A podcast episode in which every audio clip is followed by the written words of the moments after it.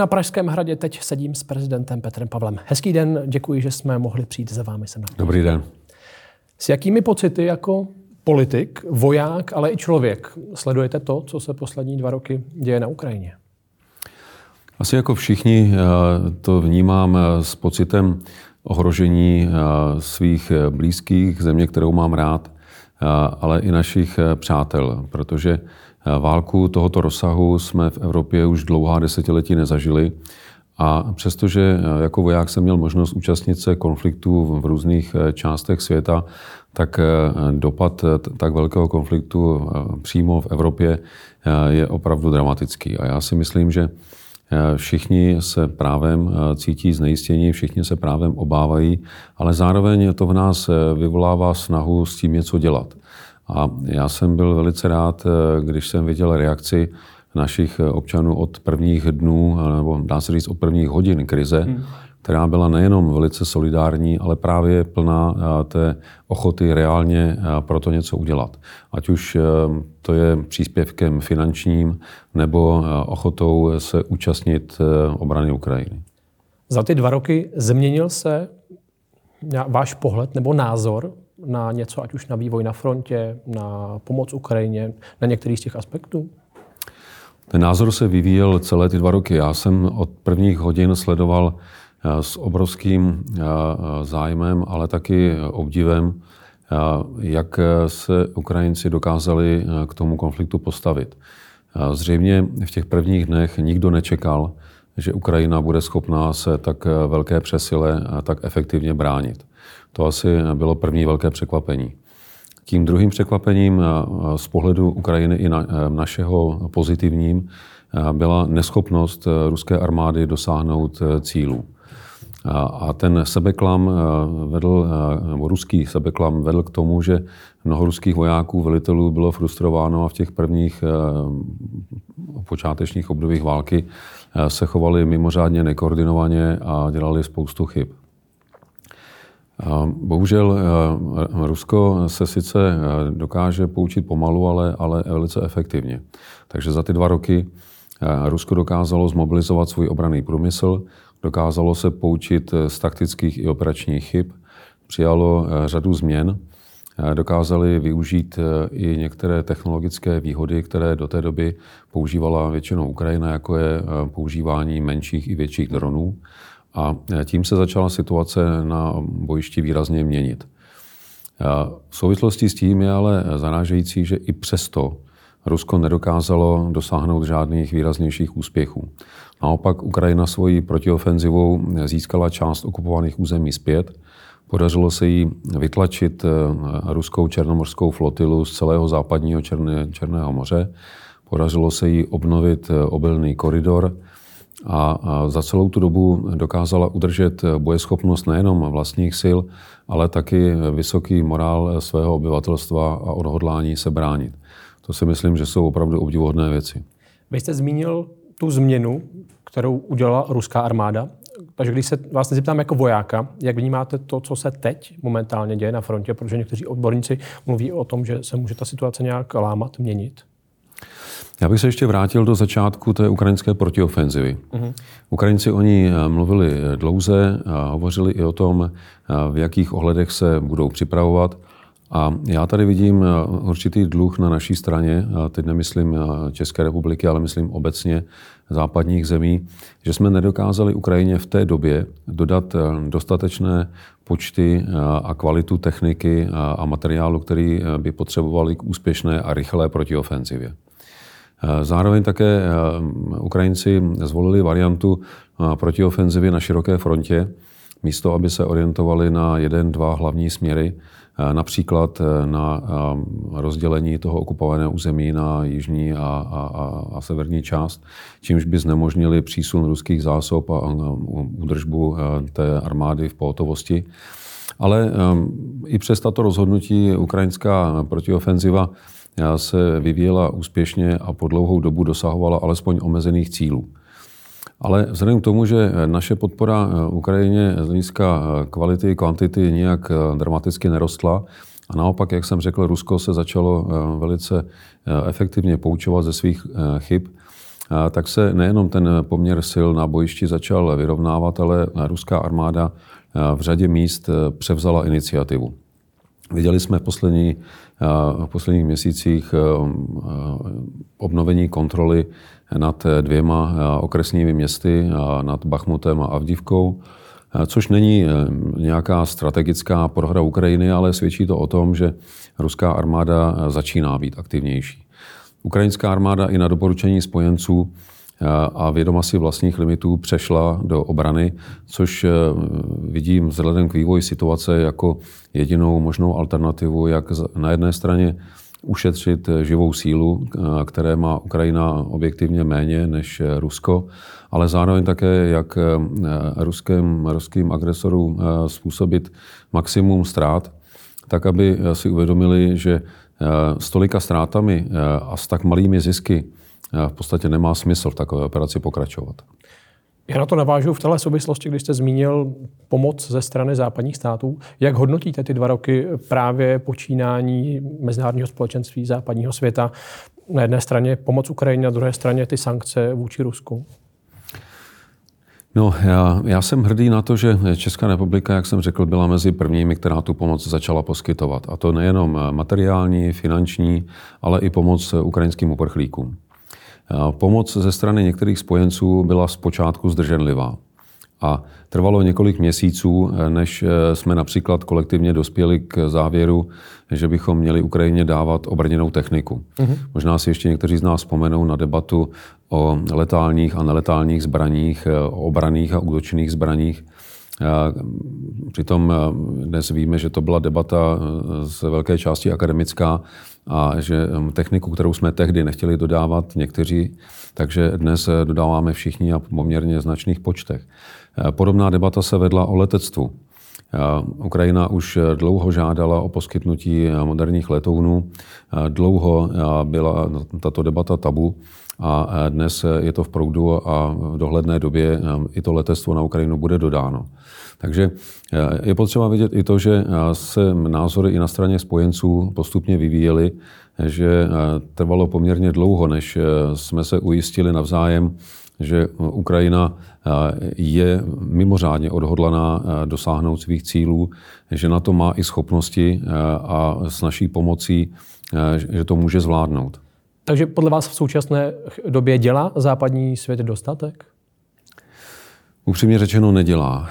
Ta pomoc je značná. Mnoho zemí opravdu dodává hodně techniky, materiálu, financí, ale když se podíváme například na produkci vojenské techniky. Rusko za dobu od agrese, tedy od 22. února roku 2022, přešlo do fáze, kdy převedlo ekonomiku na válečný provoz, kdy dokáže dnes vyrábět 150 tanků měsíčně, kdy dokáže vyrábět 100 000 kusů munice měsíčně, zatímco Evropská unie za dobu trvání války, tedy za ty dva roky, nevyrobila jediný nový tank. Výroba munice, velkorážní munice v našich zemích nedosahuje ani měsíční úrovně dneska Ruska. Takže my opravdu máme deficit nejenom pokud jde o možnou podporu Ukrajiny, ale především o zajištění vlastní bojeschopnosti a obrany schopnosti. A když to užíme pouze na Českou republiku, jak se vede Česká republika v tomto aspektu?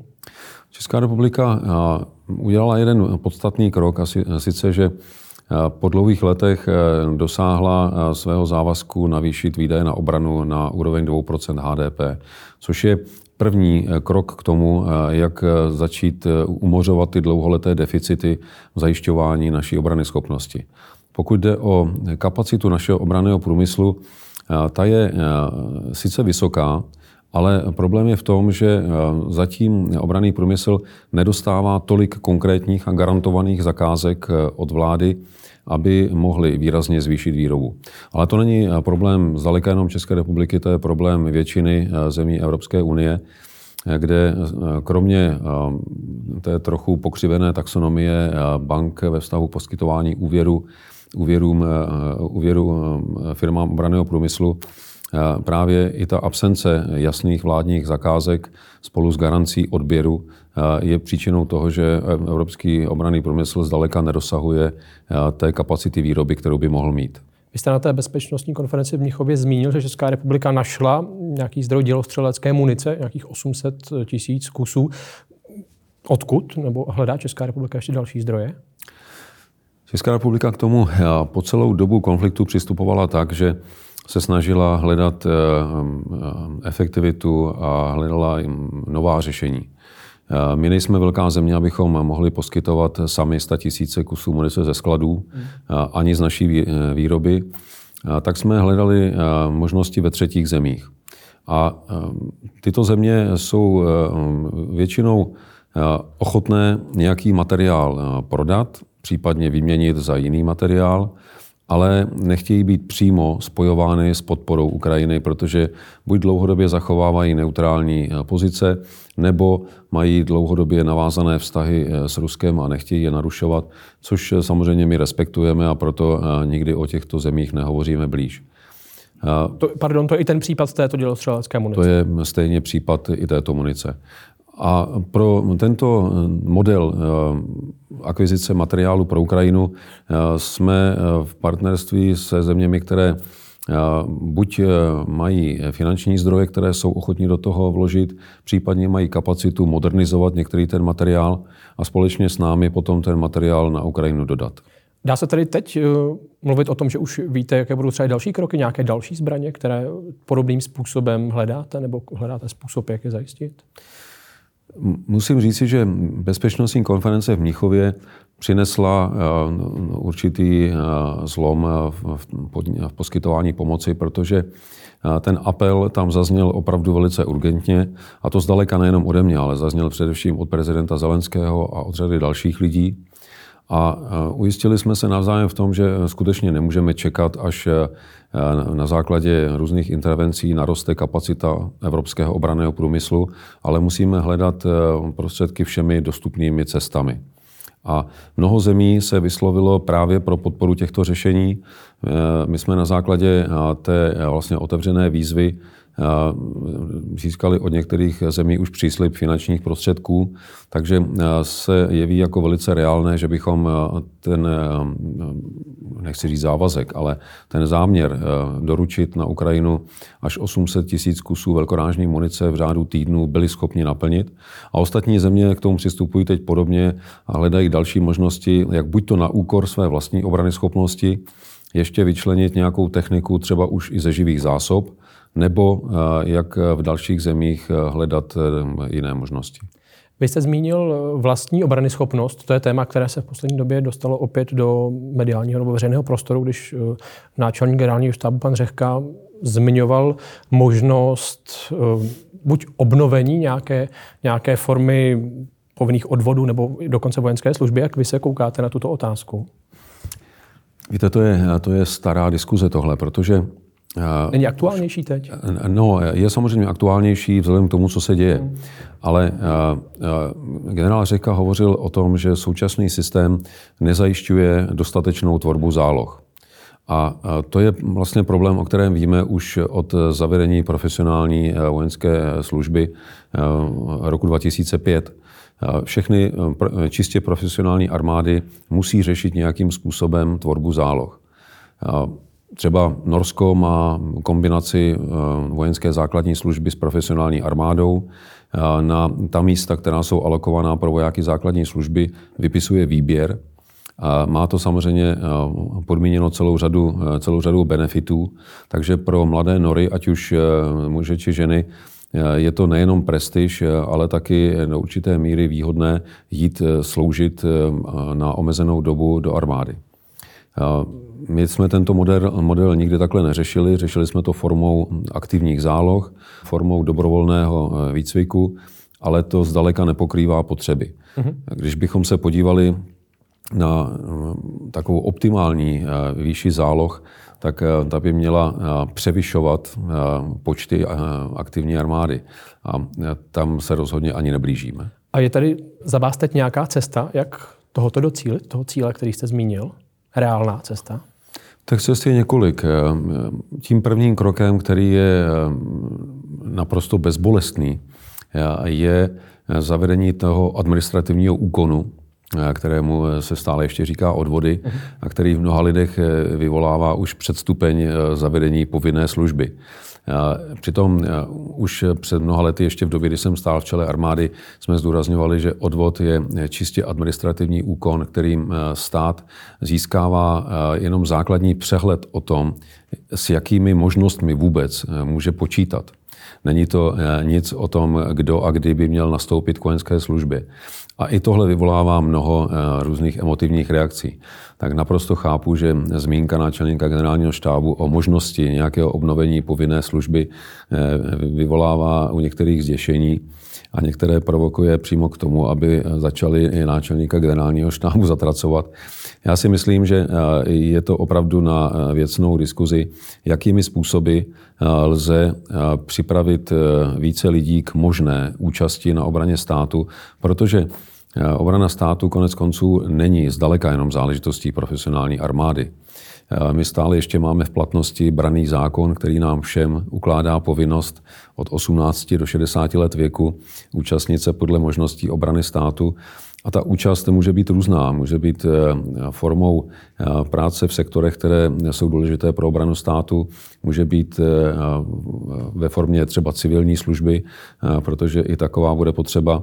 Ale může být také ve formě alespoň nějakého základního výcviku, aby každý člověk, který je toho schopen a má k tomu předpoklady, získal ty základní dovednosti, aby mohl nějak k obraně svého státu a nakonec svých nejbližších, které má rád, nějak přispět.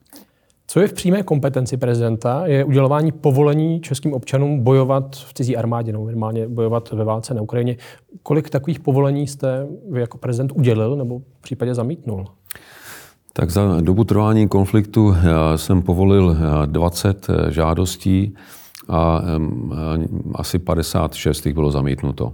Můžu se zeptat, co je tím nejčastějším důvodem zamítnutí? Tento proces není eh, eh, jenom na mém rozhodnutí. Já samozřejmě k tomu dostávám doporučení od eh, relevantních rezortů a těmi jsou Ministerstvo vnitra a Ministerstvo obrany. A v případě některých žadatelů je to prostě nesplněním podmínek, které by měl každý takový člověk mít. To znamená, že není zrovna třeba v trestním řízení, protože pro někoho by to mohl být dobrý únik před spravedlností. Je to ale také o tom, že někteří z těch lidí jsou třeba v aktivních zálohách a v takovém případě by zase jejich absence mohla narušit e, bojeschopnost. Takže já vždycky reaguju na doporučení těchto dvou rezortů. Zpátky k samotnému konfliktu. Máte vy představu, jak by tento konflikt mohl, kdy a jak eventuálně skončit? To je opravdu těžká otázka. Myslím, kdybych na ní znal odpověď, tak bych dneska byl žádán ve všech hlavních městech relevantních zemí.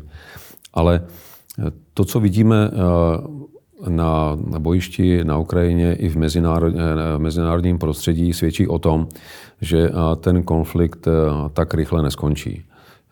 Ukrajina zcela logicky usiluje o naplnění svého hlavního cíle, to znamená o obnovení plné kontroly nad svým územím v mezinárodně uznaných hranicích. A má na to plné právo a my bychom ji už jenom z principu v tomto úsilí měli dále podporovat. Rusko je dnes v situaci, kdy si vlastně nemůže dovolit příliš ustupovat, protože by tím přiznalo, že od počátku dělalo chybu. Takže prezident Putin po očekávaném znovu zvolení bude jistě usilovat o to, aby dosáhl větších úspěchů, aby dosáhl naplnění alespoň dílčích cílů. A těmi dílčími cíly je plná kontrola okupovaných regionů a především tedy obnovení kontroly nad Donbasem. A Mezinárodní společenství nemá také možnost couvnout, protože pokud chceme setrvat v našich principech a věřím tomu, že ano, tak nemůžeme začít vnucovat Ukrajině, eh, že by bylo dobré eh, začít přijímat nějaké kompromisy. Takže eh, velice pravděpodobně bude muset dojít k tomu, na čem obvykle konflikty stroskotají, když nedojde k jednoznačnému vítězství, A to je oboustranná únava z konfliktu. Jinými slovy, že ani jedna strana není schopna dosáhnout svých cílů a vlastně pokračování ve válce vede jenom ke ztrátám, aniž by to vedlo k jakémukoliv úspěchu. A pak nastává prostor pro jednání. My tomu můžeme pomoci nejenom tím, že budeme nadále podporovat Ukrajinu jak materiálně, tak finančně, ale eh, že budeme i přispívat k větší efektivitě ukrajinských odbrojených sil eh, mnohem eh, účinnějším výcvikem, případně spoluprací na zkvalitnění ukrajinského obraného průmyslu přímo na Ukrajině, tak aby zvýšili svoji kapacitu. A v souvislosti s tím také musíme pokračovat v sankcích proti Rusku, protože uvolnění sankčního režimu by znamenalo, že Rusko výrazně navýší svoji kapacitu ve výrobě technologicky pokročilých zbraní. Vy jste zmínil případné znovu zvolení Vladimira Putina prezidentem. Otázka voleb je aktuální i na Ukrajině. Zdá se vám, že prezident Zelenský už ztrácí tu auru toho hrdiny a že může být právě jeho postava, řekněme, problémem v těch mírových, případných mírových jednáních? Já si myslím, když se podíváte na podporu, které se stále ještě prezident Zelenský těší na Ukrajině, asi každý lídr svobodného světa by si přál jenom se tomu přiblížit. Eh, jeho popularita na Ukrajině je stále mimořádně vysoká a to, že eh, kolísá nebo že trochu klesá, je asi naprosto přirozené, protože eh, ten konflikt opravdu trvá dlouho a lidé chtě nechtě musí tu svoji situaci spojovat se svým vedením. A I když já bych řekl, že kdyby kdokoliv z nás byl v situaci Volodymyra Zelenského, tak bychom si asi přáli, abychom řídili zemi tak efektivně jako on musí být opravdu mimořádně deprimující strávit dva roky cestováním po světě a scháněním podpory pro svoji zemi. Staví ho to do takové role, která není úplně záviděníhodná, protože vlastně neustále se doprošuje něčeho, co vlastně by mělo být v našem zájmu. Ehm, to není eh, jenom o tom, že chceme podpořit Ukrajinu v jejich cílech, ale to je proto, že si chceme eh, zachovat eh, funkční mezinárodní řád založený na nějakých pravidlech respektu chartě OSN. A je to taky o tom, že si chceme zachovat i náš způsob života, protože pokud by Rusko na Ukrajině jednoznačně uspělo, tak tohle všechno bude v mimořádném ohrožení.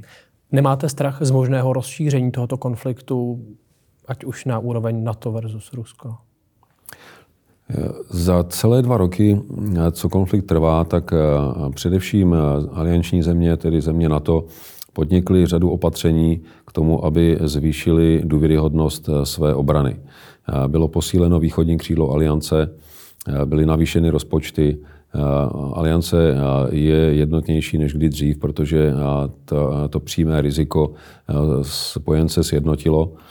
Myslím si, že v současné době Rusko je natolik oslabeno válkou proti Ukrajině, že by neriskovalo jakýkoliv konflikt se zeměmi NATO.